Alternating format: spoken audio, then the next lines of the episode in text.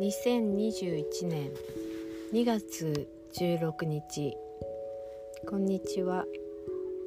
今日は私がなぜ多読音読という指導法を考え思いついたかっていうか、まあ、それを使ってレッスンをしていこうと思ったのかお話ししていこうと思います。結構順序が逆になってしまいました。が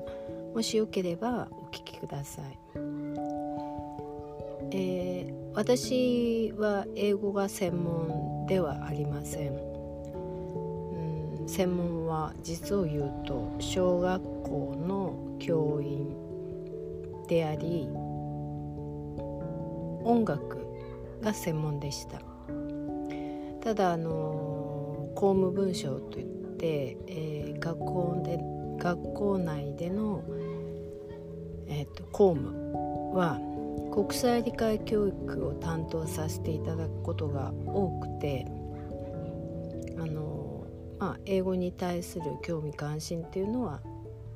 以前からありました。であの3校目の学校に赴任した時にそこは日本語教室といって、えー、帰国子女で日本語が話せないお子さんを受け入れている学校だったんですね。でそこで最初にいきなり6年生の担任をした時に、まあ、中国から来たお子さんが2人いました。でその2人のお子さんのうちの1人はもう1年ぐらい経って日本語も流暢な感じだったんですけどもう1人のお子さんはまだ日が浅くて日本に来てから、えっと、英語も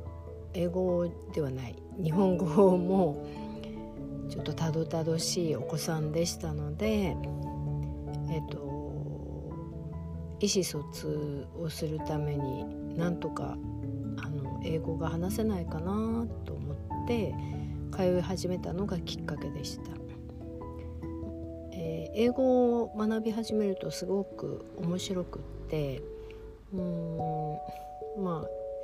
ぶっちゃけあの駅前留学っていうところで 勉強してたんですけどあのまあ会話をしてネイティブの方と会話をして知らない世界を知るとかあといろんな方との交流をするっていうのは楽しかったです。その当時いろんな方がいらっしゃっていて地方裁判所の裁判官の方とか、まあ、学校の先生とか、まあ、大学の先生とか新聞記者の方とか、まあ、いらっしゃいました。それはそれですごく楽しかったんですけれども あのフランクに会話するだけで英語力がすごくついたかっていうとまあそういう感じはしなかったんですね。でどこで一番英語の力がついたかっていうと そこからまたあの年月を経て、えー、結婚してですね子供を産みましたその子供を産む前後育休を取ったり、まあ、産休も取ったんですけどその間に、まあ、しっかり勉強してみようっていうことで 講座をいろいろ取ってみたんですね。あの勤労婦人センターの講座も取りましたけど一番力がついたのは、まあ、2つあったんですけど1つはその勤労講座勤労婦人センターの講座で、えー、取っていた、えーと、カナダの女の先生の講座で講座そのものではないんですけど、まあ、私が勝手にお願いして毎回自分が日記を英語で書いてきてそれを添削してもらうっていうことをしていました